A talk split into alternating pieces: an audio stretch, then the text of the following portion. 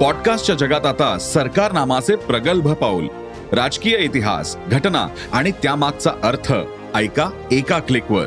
माहिती नसलेले पडद्यामागचे अनेक किस्से तुमच्यापासून फक्त एक क्लिकवर. सरकार नामाचे पॉडकास्ट.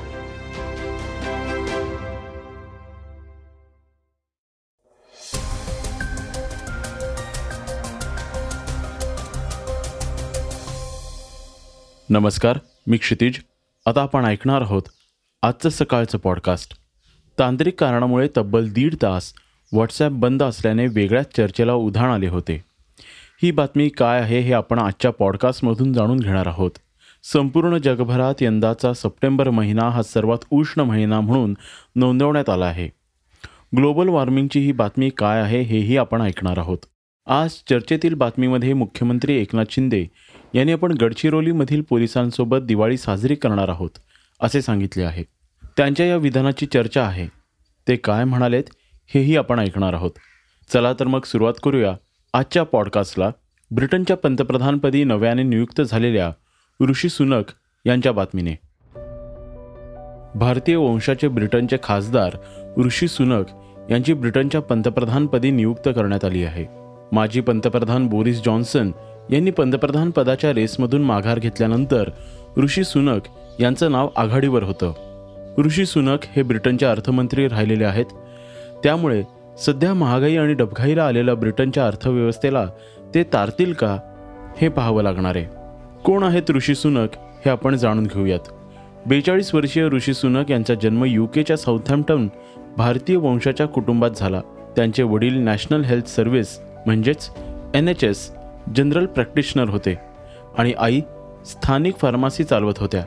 त्यांच्या आजी आजोबांचा जन्म पंजाबमध्ये झाला होता आणि एकोणीसशे साठच्या दशकात ब्रिटनमध्ये जाण्यापूर्वी ते पूर्व आफ्रिकेत स्थलांतरित झाले होते. जिथे त्यांनी प्रशासकीय नोकरी केली. दरम्यान सुनक यांचे पालक ब्रिटनमध्ये स्थायिक झाल्यानंतर त्यांनी उच्चभ्रूंची शाळा समजल्या जाणाऱ्या विंचेस्टर कॉलेजमध्ये शिक्षण घेतलं. त्यानंतर ऑक्सफर्ड विद्यापीठ आणि स्टॅनफर्ड विद्यापीठात त्यांचं पुढचं शिक्षण झालं. इथं त्यांनी एम बी ए केलं आणि प्रतिष्ठित फुलब्राईट शिष्यवृत्ती जिंकली. त्यांच्या प्रभावी रेझ्युमेमध्ये गोल्डन सॅक्स आणि विविध हेज फंडामध्ये गुंतवणूक बँकर म्हणून काम करण्याचा समावेश आहे. सन दोन हजार नऊमध्ये सुनक यांनी माहिती तंत्रज्ञान क्षेत्रातील आघाडीची भारतीय कंपनी इन्फोसिसचे मालक नारायण मूर्ती यांची मुलगी अक्षता मूर्ती यांच्याशी लग्न केलं. सुनक यांची राजकीय कारकिर्दी सन दोन हजार पंधरामध्ये सुरू झाली आहे यावेळी ते रिचमंड यॉर्कशायरसाठी कन्झर्वेटिव्ह खासदार म्हणून निवडून आले. ब्रेक्झिटची सुरुवातीचे समर्थक युकेच्या माजी पंतप्रधान थेरिसा मे यांच्या सरकारमध्ये त्यांना कनिष्ठ मंत्री बनवलं. त्यामुळे त्यांची कारकीर्द मंदावली होती.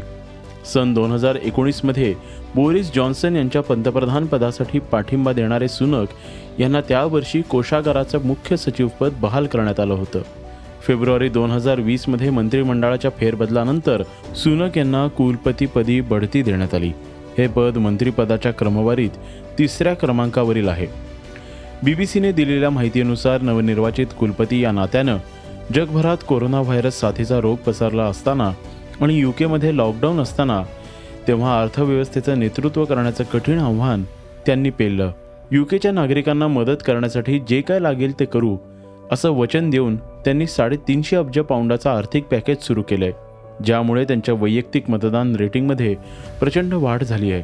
रॉयटर्सच्या म्हणण्यानुसार या योजनेसाठी आणि महागड्या जॉब रिटेन्शन प्रोग्रामबद्दल त्यांचं कौतुक झालंय ज्यामुळं मोठ्या प्रमाणावर बेरोजगारी टळली गेली आहे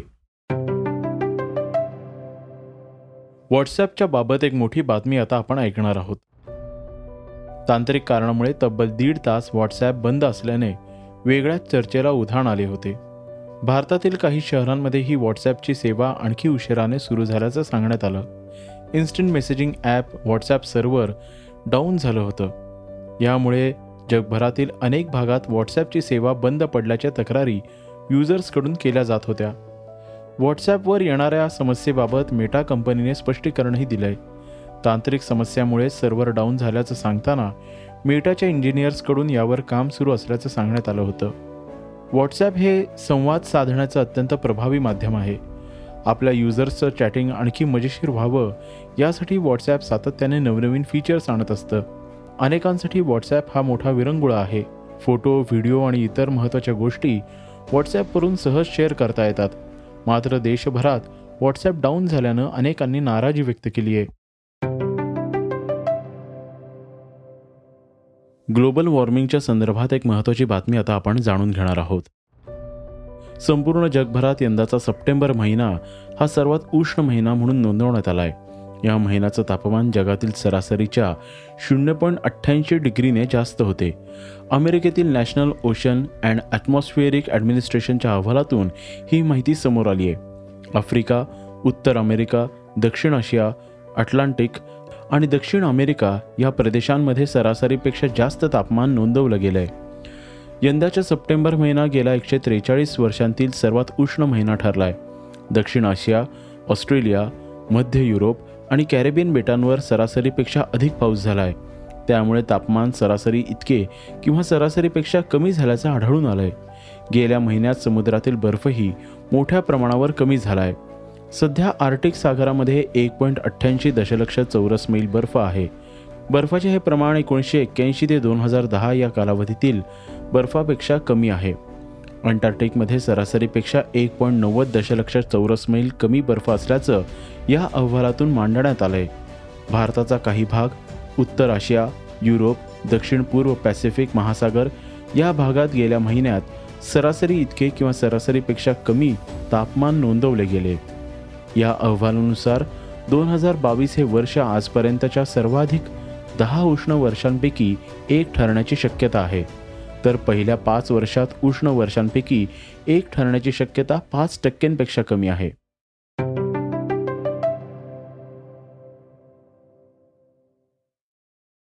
आता आपण ऐकणार आहोत आजच्या वेगवान घडामोडी. जगप्रसिद्ध साहित्यिक सलमान रजदी यांच्यावर एका कार्यक्रमात प्राणघातक हल्ला झाला होता. आता त्याविषयी एक धक्कादायक माहिती समोर आली आहे ती म्हणजे रजदी यांचा एक डोळ्याची दृष्टी गेली असून एक हातही निकामी झाला आहे ही माहिती त्यांचे सहाय्यक अँड्रू वायली यांनी दिली आहे. न्यूयॉर्क इथे बारा ऑगस्टला आयोजित कार्यक्रमात रजदी भाषणासाठी व्यासपीठावर आले असता हदी मतान नावाच्या युवकाने त्यांच्यावर चाकू हल्ला केला. गळा आणि पोटावर चाकूचे वार झाल्याने रजदी गंभीर जखमी झाले होते. त्यांना तातडीने पेन्सिल्व्हेनियातील रुग्णालयात दाखल केले होते. हल्लेखोर मतार हा मूळचा लेबननचा असून न्यू जर्सीला राहतो. त्याला अटक करण्यात आली आहे. केंद्रीय निवडणूक आयोग हा स्वायत्त आहे. पंतप्रधान नरेंद्र मोदींनी निवडणूक आयोगासह इतर संस्थाही काबीज केल्यात असा गंभीर आरोप काँग्रेसचे माजी मुख्यमंत्री पृथ्वीराज चव्हाण यांनी केला आहे एका पत्रकार परिषदेत ते बोलत होते चव्हाण म्हणाले लोकशाहीच्या संस्थेमध्ये सुप्रीम कोर्टही आहे त्याच्यावरही नियंत्रण असल्यामुळे हा चर्चेचा विषय आहे. सरकार म्हणून मुख्यमंत्री उपमुख्यमंत्र्यांनी शपथ घेतली आहे.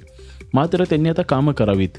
सरकारकडून सध्या महाराष्ट्रावर अन्याय होणारे निर्णय घेतले जात आहेत अशी टीकाही चव्हाण यांनी केली आहे. बॉक्स ऑफिसवर दोन बड्या स्टार्सचे सिनेमे एकमेकांसमोर उभे ठाकलेत. यात अक्षय कुमार आणि जॅकलिन फर्नांडिसचा राम सेतू आणि दुसरा अजय देवगणचा थँक गॉड. गेल्या काही दिवसांपासून दोन्ही सिनेमांविषयी जोरदार चर्चा रंगली होती. यापैकी कोणता सिनेमा जास्त व्यवसाय करेल? यावर ट्रेड तज्ज्ञ सुमित काडेलाने सांगितलं की अक्षय कुमारचा रामसेतू ओपनिंग डेला पंधरा ते सतरा करोड कमवू शकतो. तर अजय देवगण रकुल प्रीत आणि सिद्धार्थ मल्होत्राचा थँक गॉड ओपनिंग डे रोजी दहा ते बारा करोडचा बिझनेस करेल. दोन्ही सिनेमांचे ॲडव्हान्स बुकिंग दिवाळीच्या सुट्ट्यांच्या मनाने खूप कमी आहे. पण अजूनही स्पॉट बुकिंग होऊ शकतं. अजय देवगणचा थँक गॉड वादात सापडल्यानं बॉक्स ऑफिसवर डगमगताना दिसतोय. तर अक्षय कुमारचा रामसेतूला मात्र लोकांचा प्रतिसाद चांगला मिळतोय. टी ट्वेंटी विश्वचषक दोन हजार बावीसमध्ये भारतीय संघाने पाकिस्तानचा चार गडी राखून पराभव केलाय. या दोन्ही संघांच्या खेळाडूंवर खूप दडपण होते. मात्र या सगळ्याला न जुमानता अश्विनने हुशारीने काम करत भारताला सामना जिंकून देण्यात महत्त्वाची भूमिका पार पाडली आहे सध्या सोशल मीडियावर एक व्हिडिओ व्हायरल होतोय ज्यामध्ये विराट सहकारी खेळाडू अश्विनचे खूप कौतुक करताना दिसतोय. विराटने शेवटच्या चेंडूवर भन्नाट किस्सा कॅमेरावर शेअर केलाय. तो म्हणाला की दिनेश कार्तिक आऊट झाला होता. मग मी अश्विनला कव्हरवरून शॉट मारायला सांगितलं. तो व्हिडिओ सोशल मीडियावर चर्चेत आलाय. आता आपण ऐकणार आहोत आजची चर्चेतील बातमी. राज्यात मंत्रिमंडळ विस्ताराचा दुसरा टप्पा कधी पार पडणार असा सवाल उपस्थित केला जात होता. दरम्यान मुख्यमंत्री एकनाथ शिंदे यांनी मंत्रिपदाचा आज धरून बसलेल्यांना मोठा दिलासा दिलाय. राज्यातील शिंदे सरकारला तीन ते साडेतीन महिने झालेत. या साडेतीन महिन्यात फक्त एकदाच मंत्रिमंडळाचा विस्तार करण्यात आलाय. अजूनही मंत्रिमंडळाचा संपूर्ण विस्तार करण्यात आलेला नाहीये. त्यामुळे मंत्रिमंडळात आपल्याला कधी संधी मिळते याकडे अनेक आमदारांचे लक्ष लागून राहिलेलं आहे. या सगळ्यात मुख्यमंत्री एकनाथ शिंदे यांनी गडचिरोलीमध्ये जाऊन पोलिसांसोबत दिवाळी साजरी करणार असल्याचं सांगितलं आहे. त्याची चर्चा आहे. शिंदे म्हणाले मी दरवर्षी जेव्हा पालकमंत्री इकडे होतो त्यावेळेस गडचिरोलीचा विकास हाच एक उद्देश आणि टार्गेट माझं होतं. आणि त्याच वेळेस जे काय आपल्या बॉर्डर आपल्या राज्याच्या सीमांचं रक्षण करतात ते जवान जे आपले पोलीस जवान आहेत त्याचबरोबर सी सिक्स्टी आहे इतरही लोक आहेत ते आपला जीव धोक्यात घालून कुटुंबापासून दूर राहून या ठिकाणी आपलं कर्तव्य बजावत असतात. प्रसंगी जीव धोक्यात घालून. त्यामुळे मी त्यांना दरवर्षी त्यांच्यासोबत दिवाळी साजरी करत होतो. पालकमंत्री असताना देखील. आता मी या राज्याचा मुख्यमंत्री आहे. त्यामुळे मी जे काही सुरू केलं आहे ते मी कायम ठेवलेलं आहे. आणि मला समाधान आहे आनंद आहे की आपले हे जवान जे आहेत अति दुर्ग दुर्गम भागामध्ये अगदी नक्षलवाद्यांशी लढून त्यांच्यापासून आपल्या राज्याचं आपल्या देशाचं रक्षण करतात. आणि त्यांच्याही जीवनामध्ये ही काही दिवाळी जी आहे हे चांगले एक प्रकाश घेऊन यायला पाहिजे किंबहुना त्यांना देखील आपल्या या सण उत्सवांचा आनंद घेता आला पाहिजे. हाच एक उद्देश माझ्या मनामध्ये आहे. दरम्यान मुख्यमंत्री एकनाथ शिंदे यांनी राजकीय मंत्रिमंडळ विस्तारावर भाष्य केलंय.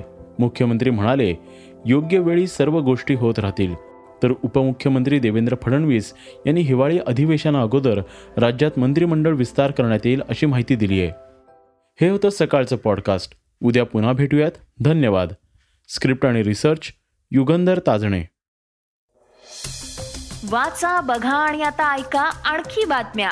ई सकाळ डॉट कॉम वर. तुम्ही हा पॉडकास्ट ई सकाळच्या वेबसाईट आणि ऍप वर सुद्धा ऐकू शकता. विसरू नका या पॉडकास्टला आपल्या आवडीच्या पॉडकास्ट ऍप वर सबस्क्राईब किंवा फॉलो करायला.